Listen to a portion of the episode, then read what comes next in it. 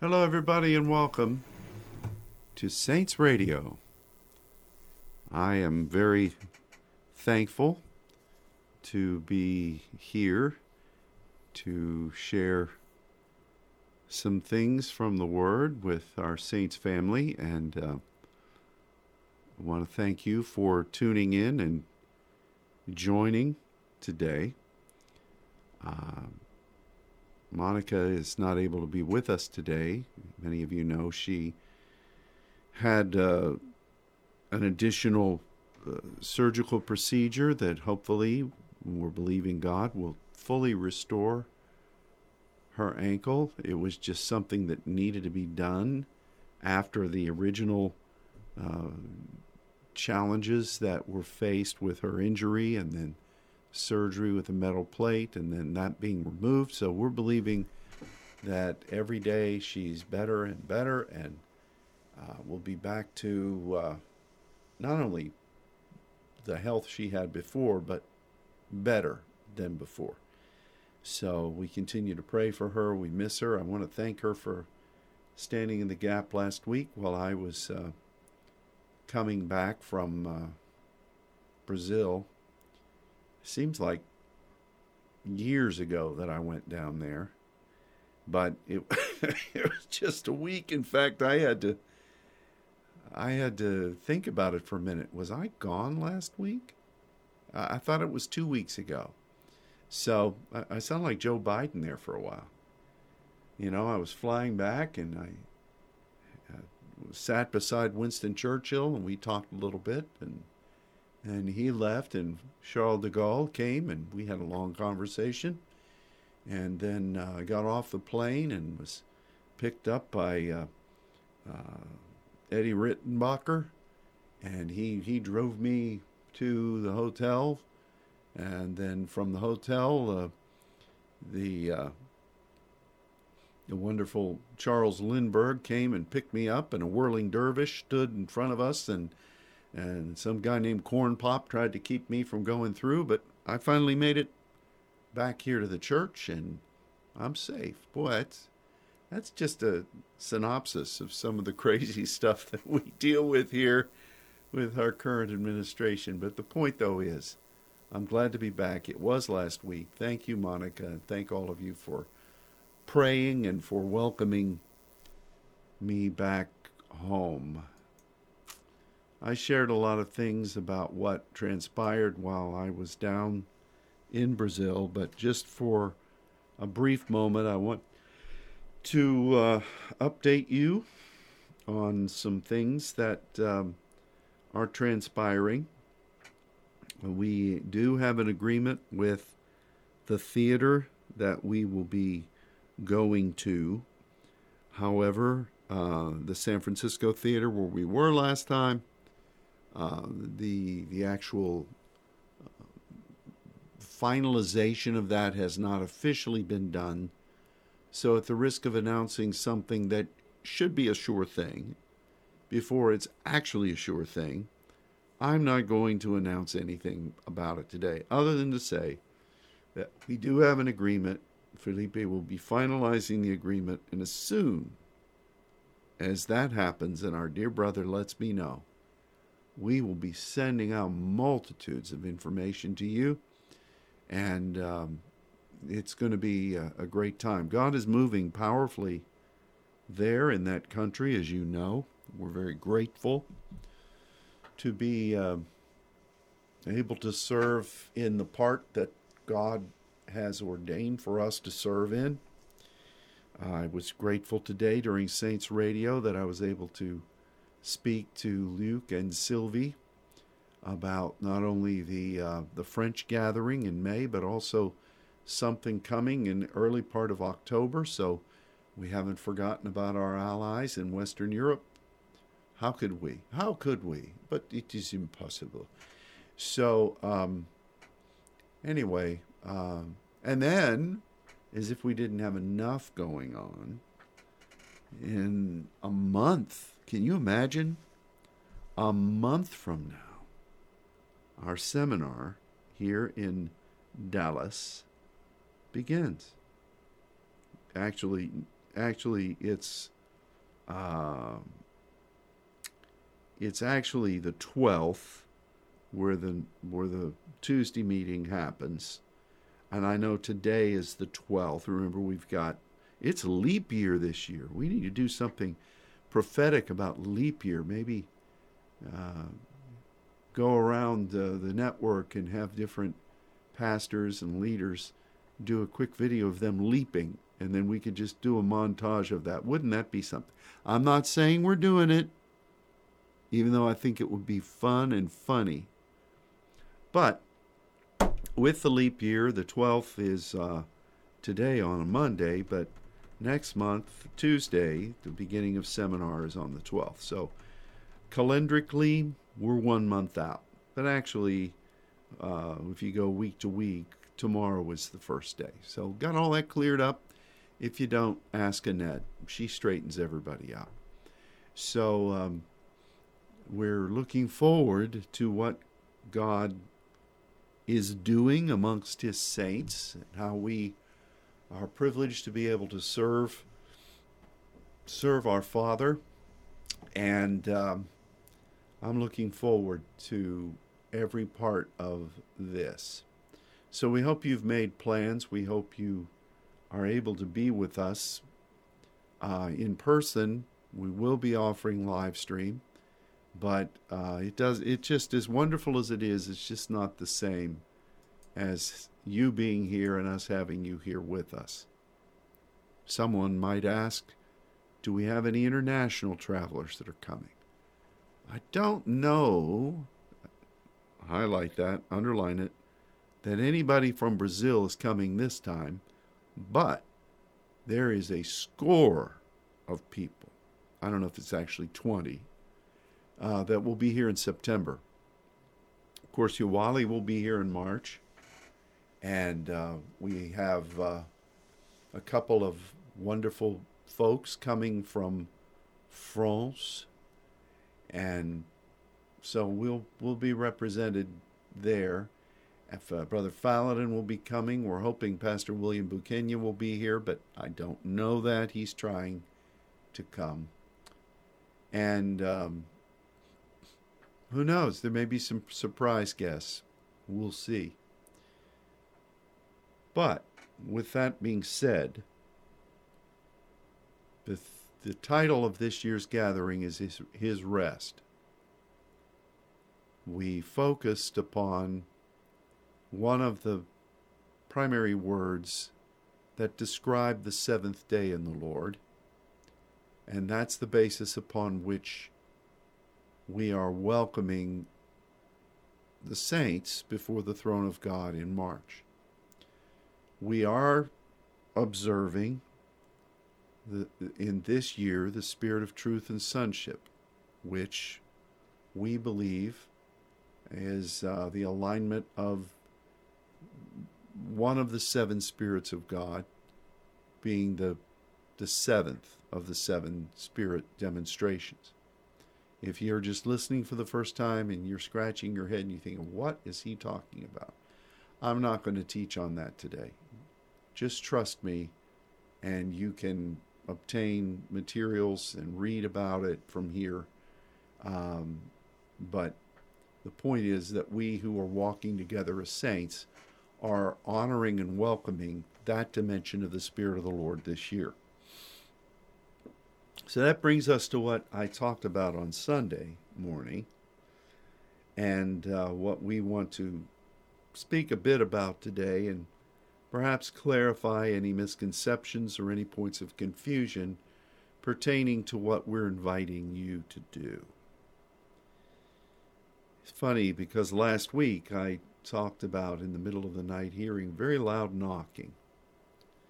And um, I knew that it was spiritual, it awakened me. And um, I looked at the scriptures, I detailed what I could as far as interpretation from just the simple thing that I told you. I didn't see a hand knocking. Oh, I didn't see. Almost quoted Young Frankenstein, but for the delicate ears of some of you, I won't say it. Um, I didn't see a uh, a knocker on the door. I uh, I I didn't see anything. I just heard it, and it was very loud, and it woke me up. So I noted that, and then on the weekend, I couldn't get away from the memory of that, and I knew that God wanted me to share about it on yesterday, Sunday. Since that time, I have heard from a couple of saints who I trust that they had similar experiences. Um, and, and maybe some others of you have experienced that in the past couple days. Now, I've had this happen before, um, several years ago, and honestly, I didn't, I did not how do I say this? I, I did not recognize the fullness of what it was. I interpreted it as being an invitation from the Lord for me to welcome him, which I did. This time is different. Uh, and we, we talked from the book of Revelation uh, regarding the seventh church that Jesus spoke to the angel concerning and uh, that was the church at Laodicea. Um, I, I think that so many pieces of this come together, and the the end result is that God is inviting us into a new place in Him. And it's very important that we honor the invitation of the Lord through obedience and through waiting on Him. So you read this seventh church, Laodicea, which means a church, basically loosely a church of the people. They were a very wealthy church. They had known blessing, and they had become complacent in that blessing. The uh, the thing about them was that the Lord appealed to them and it's it makes sense that people would come into the seventh framework of the seven spirits and have a decision to make.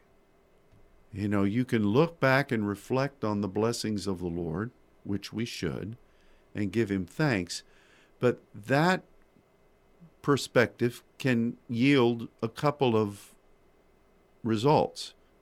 One, you could be as the man who built bigger barns. You could say, "My goodness, isn't things aren't things great? We just uh, we've had all these successes, but I but I think it's time for me to just take a step back and not not engage in the way I was engaging in the past." And then you could look at that position of blessing and you could say, Praise be to God. I give you thanks. I am going to apply what I've learned about the seventh day, and I'm going to move forward with you into the new. Both of those things are possible.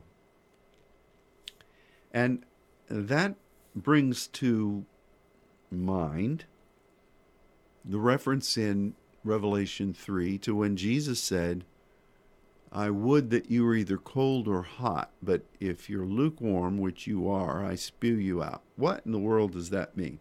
Now, traditionally, we, I say we, the church, has suggested that Jesus was okay with people being dead in Christ or people being zealous one or the other. But if you're kind of vacillating in the middle, it's nauseating to him. Well, there's a problem with that assessment, which is a common assessment. And that is that you would even entertain the idea that Jesus would be perfectly okay with individuals being cold toward him. If he says, I would that you were either this or that. Now, some would say, well, it would be better for somebody who was who had not accepted Christ yet, as opposed to somebody who had accepted Christ. I wish that you were one or the other, but this lukewarmness I don't like. Well, I can see how that might be uh, a a valid observation. But then again, you're saying I, I would that some part, person doesn't know me, which is problematic. Wouldn't you say? So, to me, the the best way to look at this is the context. This is the seventh church. The seventh day is one of reflection, communing with God, pressing forward into the new. So, within that viewpoint, you have to think that Jesus is addressing this church strategically selected in this seventh day. And let's look at it from that framework. Cold, if you break down the etymology and go back to its root, would mean a really um, strong but yet not challenged breathing to where you are breathing confidently without inhibition. That that's the that's the root of this. And the opposite would be somebody that is on fire doing active work to me these are the two spectrum ends of the seven spirits. You know even athletes have a cool down period where supposedly you know they're drinking their their special elixir to recover. You know they're doing whatever they can stretching just cooling down calming down treating their mus- muscles uh, and their framework in a way that would be beneficial in respect to what they've just done so to me i would think that jesus was showing both ends of the spectrum of the seven spirits and he said, I wish you were either at this point with me right now or you were engaged in fire. But being in the middle, camping out on behalf of things you've done in the past and not looking forward, uh, that which was without, without faith is sin. Uh, you know, uh, God does not take pleasure unless you're moving in faith. Those kinds of verses. Um, I think Jesus was saying, look, Laodicea, you're you're immobilized. You're you're dwelling on your blessings, you're boasting about your garments, you're boasting about your victories, you're boasting about the, the points of favor and provision that you've known and still have. And that that is not acceptable. It's not something that the seven spirits of God can tolerate. It's spew worthy, to borrow a King James word. So Jesus prefers that you're on one end of the spectrum over the other, and then you culminate. Now, I would dare say, too, as I've suggested in the past, that the wheel within the wheel are the two dynamics of the seven spirits. One is progressive going forward, the other is restorative.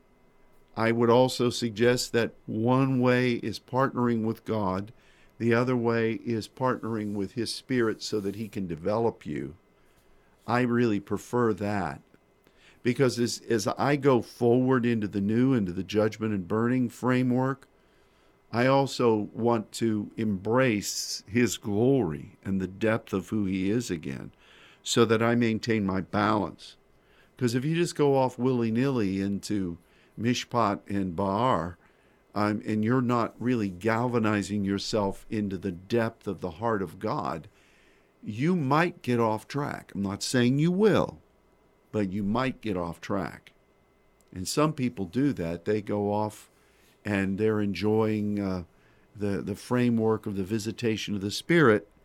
And you, you can be in the midst of the visitation of the Spirit and you can lose that tenderness for God. So you've got to be hungry and full.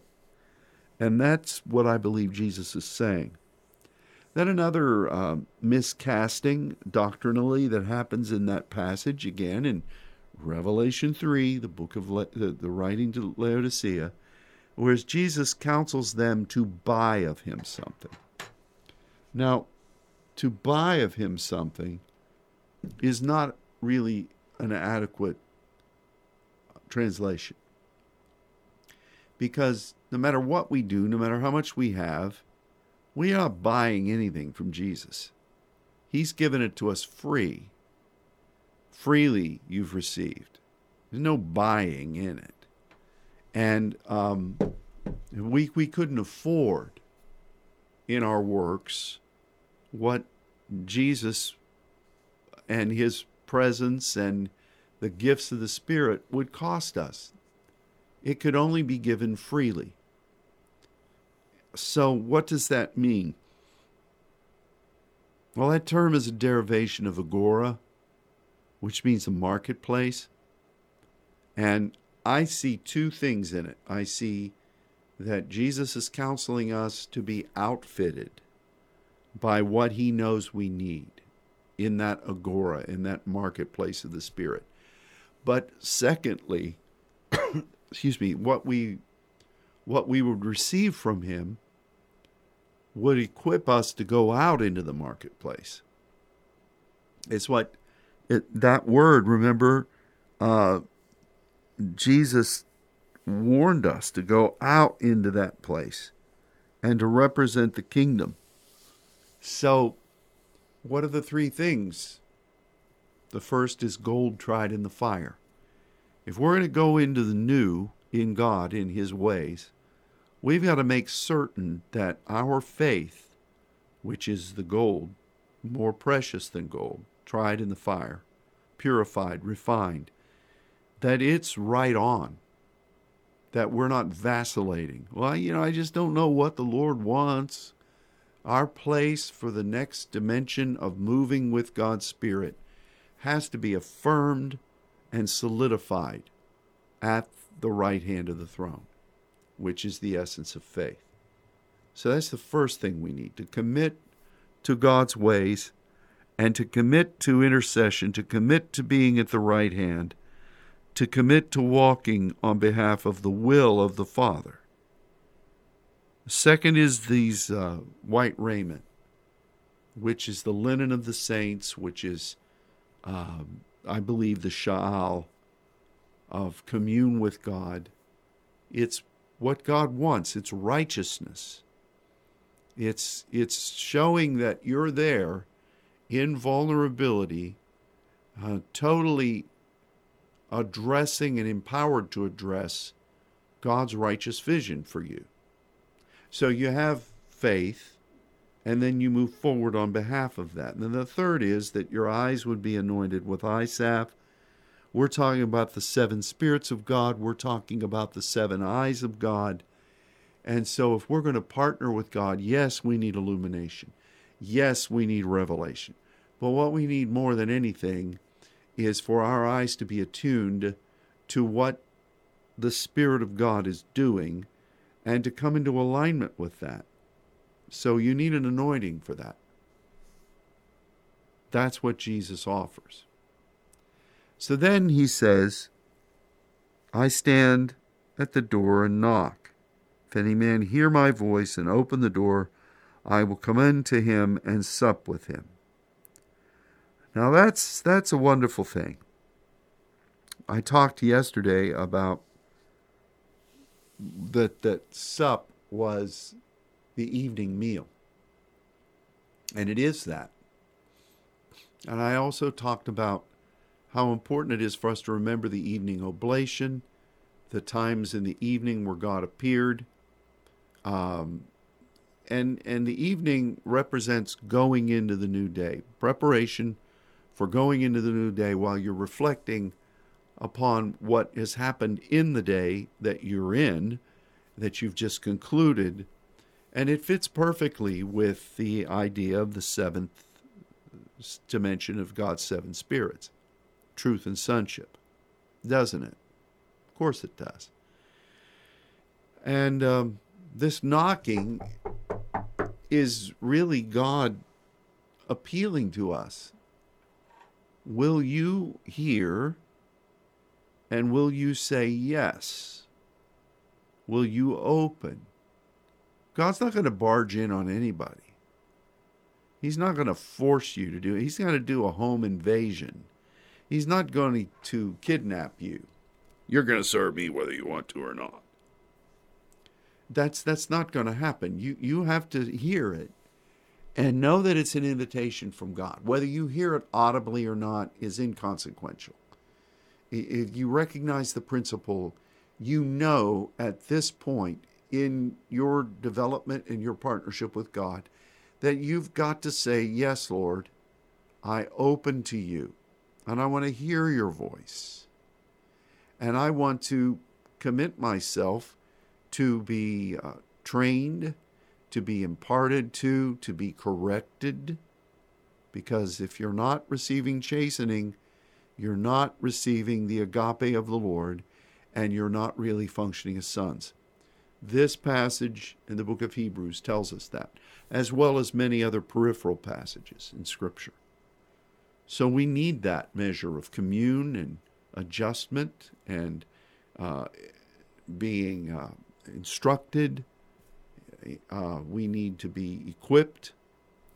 And the Lord will do that. Jesus will do that with us. Now, let me say one other thing. In the past, at times, I have equated this sup with the sop.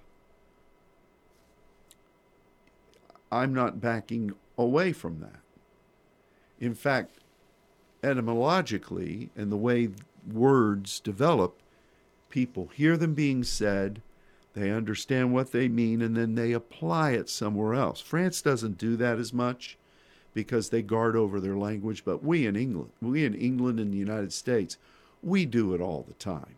New words emerge, new phrases, new expressions, and usually they're based upon some other thing that is described by that term, and then we apply it afresh.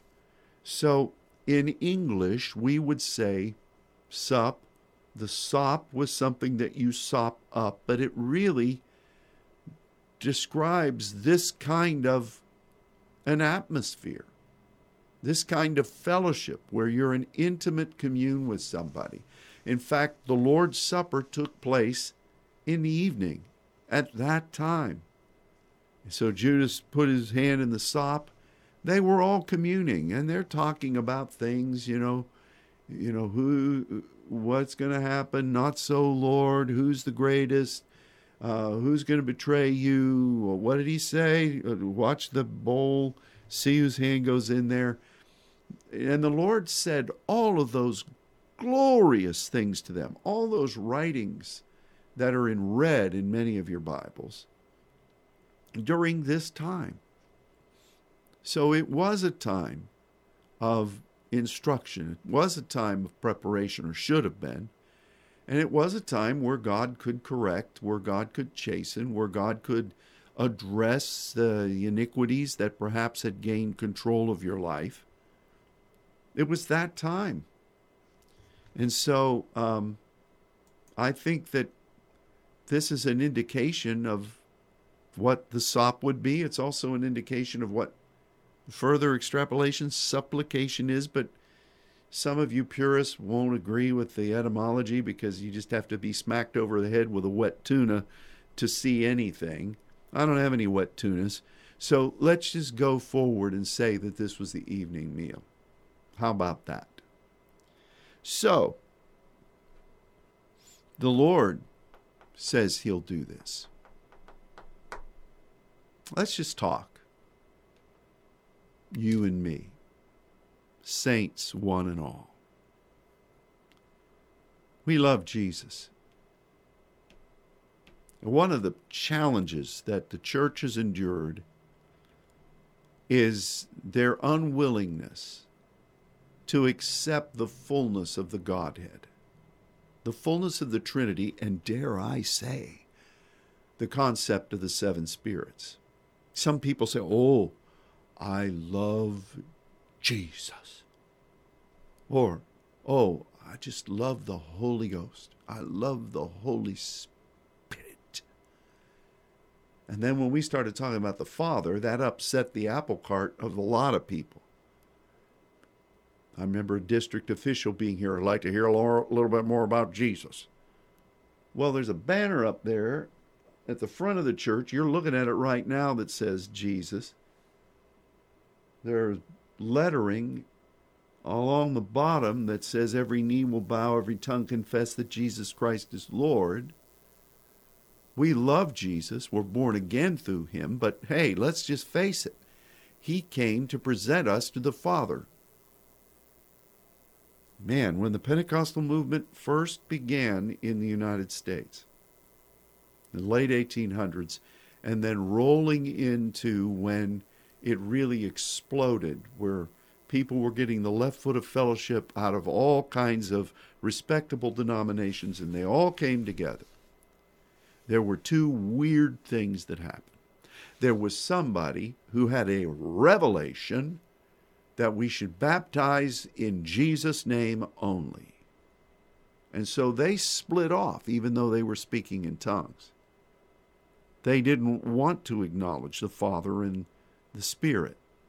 They thought that it was a, a, a, a heinous injustice and a disrespect of our Lord Jesus if you didn't only focus on Him. Down in Brazil, some of the wonderful people that we're dealing with are infatuated by the moving of the Spirit. As well, they should be. But it's my job and our job to embrace that, but to also lead them into their place at the right hand of the throne where the Father is, and where that precious Jesus is continually standing with us and praying to the Father that we would fulfill His will. How you like them apples? So I admit readily that I have the highest regard for the sacrifice of Christ. But he gave that sacrifice so that we would be like him, that he would be our elder brother, that we would learn how to grow into being sons of the Father, that we would be Christ like, that we would become heirs and joint heirs with Christ and we will ride, we will ride on those white horses with him when the culminative battles of the end times come. But Jesus, who is always with us, will never leave us or forsake us, who's standing with us in Arterio, is more interested in you becoming what the Father wants you to be and partnering with the will of the Father. He, after all, is God.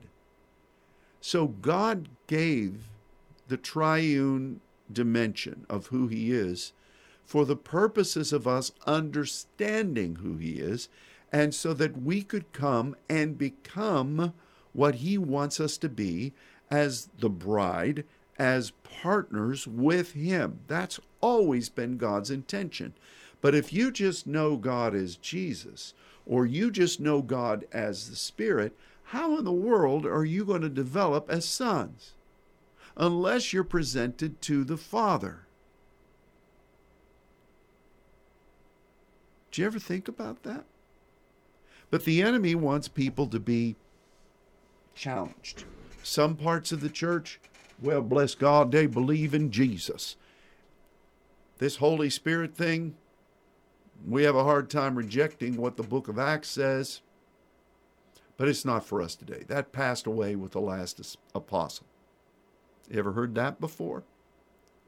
And there's always some fringe group that thinks that if, uh, you know, I was watching uh, part of the Super Bowl last night, and those uh, He Gets Us commercials were on.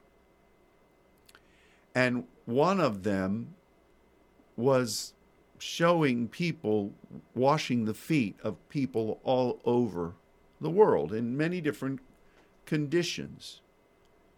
And, and I appreciate that. But the only record we have of Jesus washing anybody's feet were the disciples on that last night when they were going to be stepping onto holy ground that had never been presented for mankind before. But see, that becomes a real unique thing that uh, we need to be doing what Jesus did, but they take it to the nth degree. I don't want to go too far with this. I bless them. I pray that somebody turn to Jesus as a result of that. But let's make sure that what we say is scriptural. And let's make sure that whatever context we put what Jesus did into stays in the context. And, you know, I, I just I just see how there's still a um, a very perplexing confusion in the church about the whole issue of Father, Son, and Holy Spirit. Then you have the Catholics that toss Mary into the mix, and very few, if anybody, talks about the seven spirits. And if they do, and I've seen some of the books, they always go out of that one chapter in Isaiah, which clearly is talking about the spirit of wisdom and revelation. Every one of those seven, and it's a good study, speaks about the spirit of wisdom and revelation. There's no judgment and burning in it. There's no glorying of God in it. There's no truth. There's no prophecy. There's, there's none of that. It's all about counsel and revelation. And so they write books. These are the seven spirits. But they're focusing on one. At least they're acknowledging that there is such a thing as the seven spirits. When we first talked about that and talked about visions and dreams, the brethren that I used to be a part of said that we'd gone over into the New Age. We were a cult, which, if they really understood what a cult was, that's a word for somebody that's called out. And uh, it, it's a word that's used in a lot of places to describe the church. Now, I know that there are false cults. I know that it means people are drawn off into some errant belief, but we certainly weren't doing that. I remember those discussions that I had uh, where I was trying to defend our concepts of speaking in diversities of tongues, laying on our face before God, and giving prophecy to people. I remember going through the scriptures with these brethren, and it was so off the mark of what they were willing to accept that even though I was lathering them down with scriptures, that all led to, I felt like an attorney who had an open and shut case. And these guys just wouldn't receive it. Why? Because they're locked into some old mentality that really gets them into the born again experience, but then limits them from moving in God. So, the point that we have here, coming back to Laodicea, is that Jesus says that he will come in and will sit with us and will provide these things if we're willing uh, to be the gold, the garments, and the, the eye uh, treatments. Um, he will also chasten, he will also instruct. All these things Jesus says he's going to do. So I can't dismiss that. I love the Spirit of God. I love His ways. I love that the Spirit of truth guides me. I love that uh, if you're a son, you're going to be you're going to be directed by the Spirit. I love that. I love the power of the Spirit. I love the gifts of the Spirit. I love having my spirit commune with God's spirit. I love that my spirit speaks in unknown tongues, diversities of tongues, to God, His mysteries. I love all of that more than I can express. But this business of Jesus coming and offering himself and me opening the door and communing with him. That's something very special. Now, I'm grateful for the times that we've been able to perceive that Jesus is with us. I'll never forget when that It Is Jesus song prophetically came forth out of my mouth, basically by looking at how Jesus was presenting himself behind the piano, standing on the platform behind the piano bench. And I was just looking at him and singing about it. That was wonderful. I remember seeing him stand and present himself uh, as tall as our sanctuary, right where the lighthouse is, right where the candlestick is. And there he was, there he is. Other times where we've seen him. What a treasure. What blessed gifts these are from God. You've undoubtedly had encounters with the Lord. I've, I, I've had encounters with the angelic. I've had encounters with the Father, which is, I've talked about this, which really, when you get close to the personification of the Father, God the Father, you are on the verge of leaving this life. The breath just gets sucked right out of you because of the overwhelming magnificence of who he is. But Jesus, saying in the seventh day to this seventh church, if you open the door, I'm going to come in in the evening hour and I'm going to fellowship with you. I believe that this is a rhema for us as we are in this seventh year, as we are approaching this seminar that we felt led of the Spirit to call His rest. I believe that this is something we need to present ourselves in prophetic obedience before the Lord. I think that every evening I'd like to invite the saints to welcome the Lord. You may want to have communion, be led by Him. What do you want? What do you want, Lord? You might fast. You might just do some kind of prophetic point of obedience. I said to our French brothers and sisters that tonight I'm going to go before the Lord as nighttime is coming upon us, as dusk is upon us, and I'm going to have water and some bread or a cracker. And I'm going to be, I felt He wanted me to do this. Water, Jesus is baptized, this is my beloved Son, the dove descends. Water, the wedding in Cana. Water into wine. Out of your innermost being will flow rivers, living water.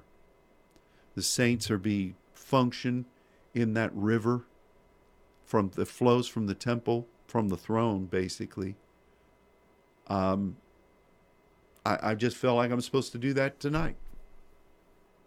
I was reminded by my family that Valentine's Day is Wednesday. Some of you may have romantic plans.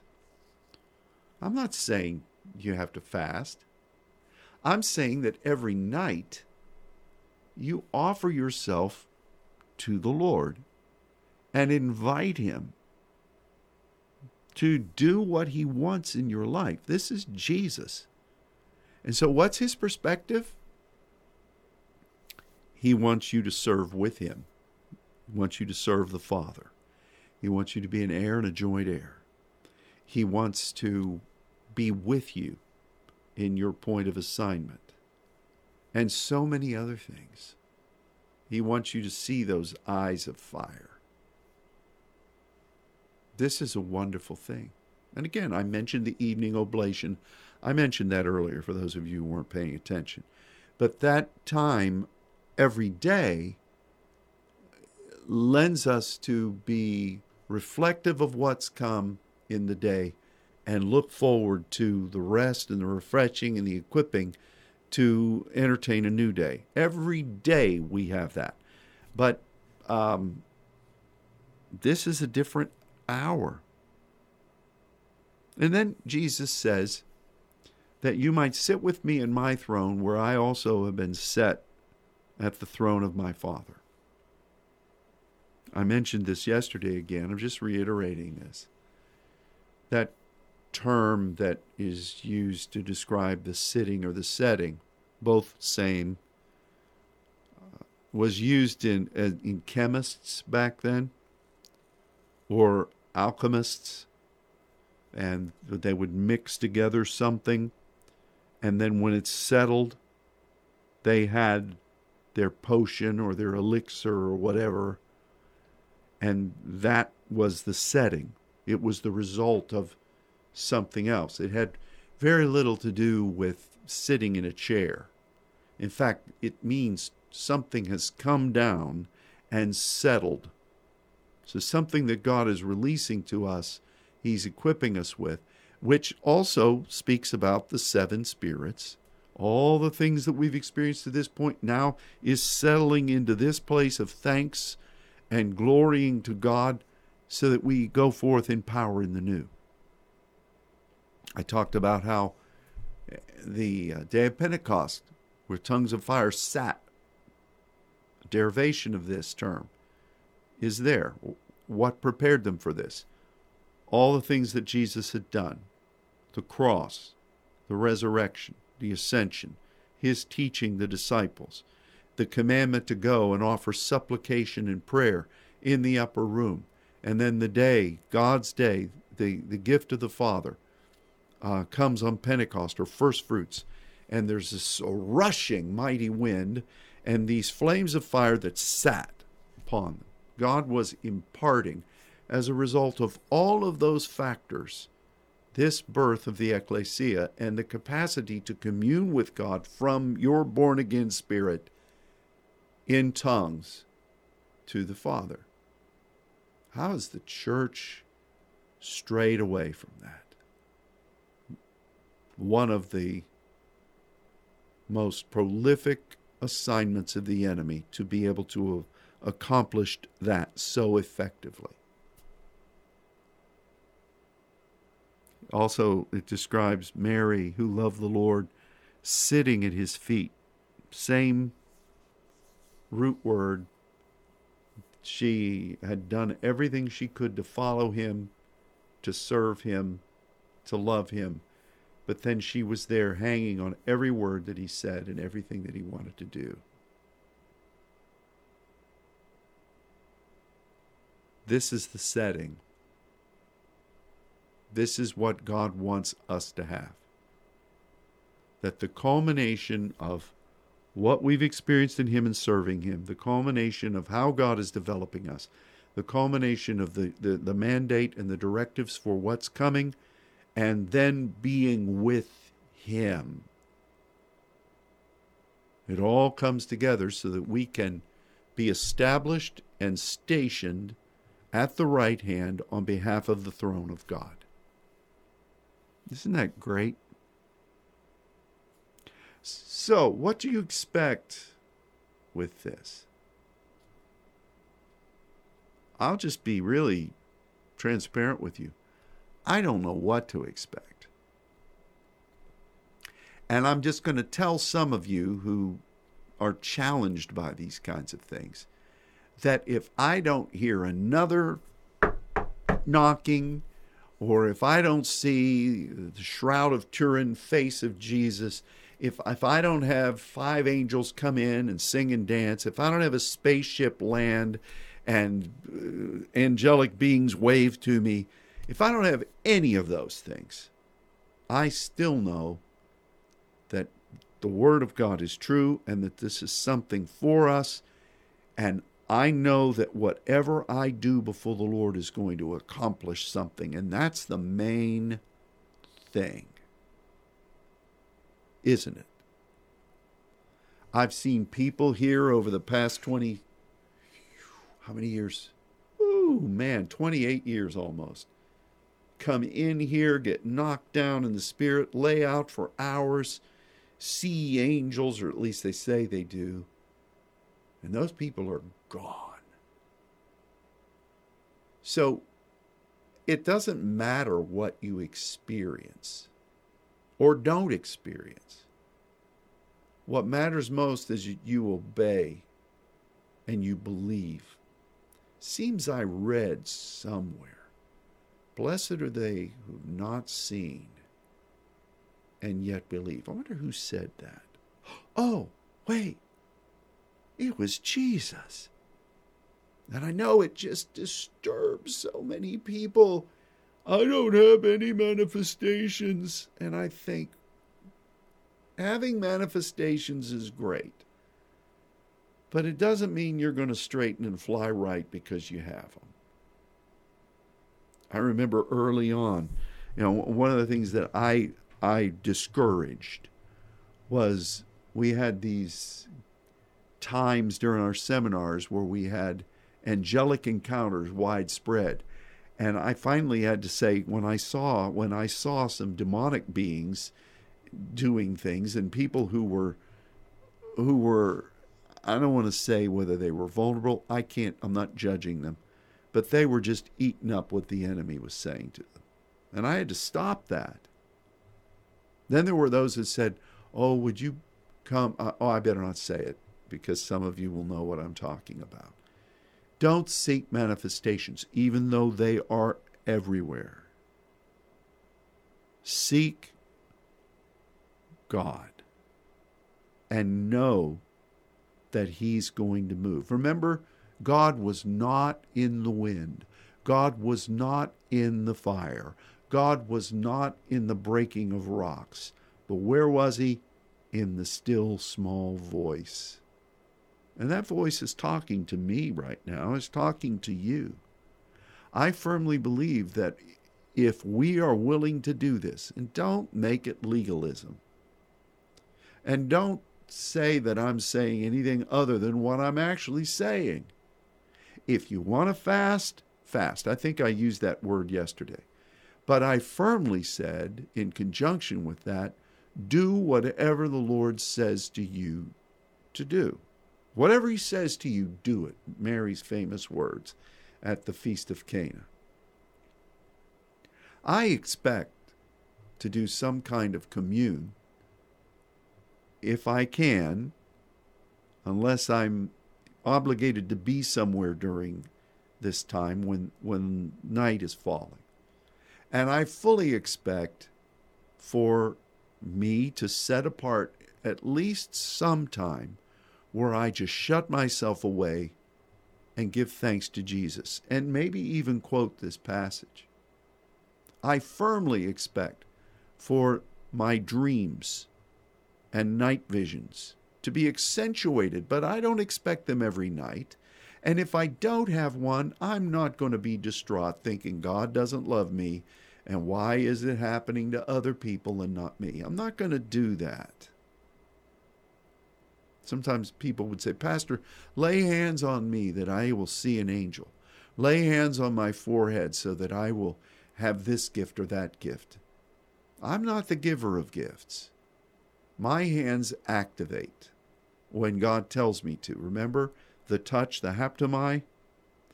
So some of you uh, need to just accept what God is giving you and what He's giving you right now for all of us is the opportunity to meet with Him, and I'm saying each night up until our seminar, that we will be prophetically serving the Lord and believing that Jesus, in His own inimitable style, will do in us what He wants. that each night we're going to be prophetically offering this measure of the seven spirits, this measure of the seventh day, this measure of the beginning of the season of the Lord. And by the time we all come together for seminar in March, God will already have been working. And I'm expecting dynamic points of fellowship and commune with Jesus while we're here. I'm looking forward to it. So, that's uh, Saints Radio. Not much chit, very little chat. Can't do it alone. Even though I guess I could try. But um, let's prayerfully consider offering ourselves each day to the Lord in this way.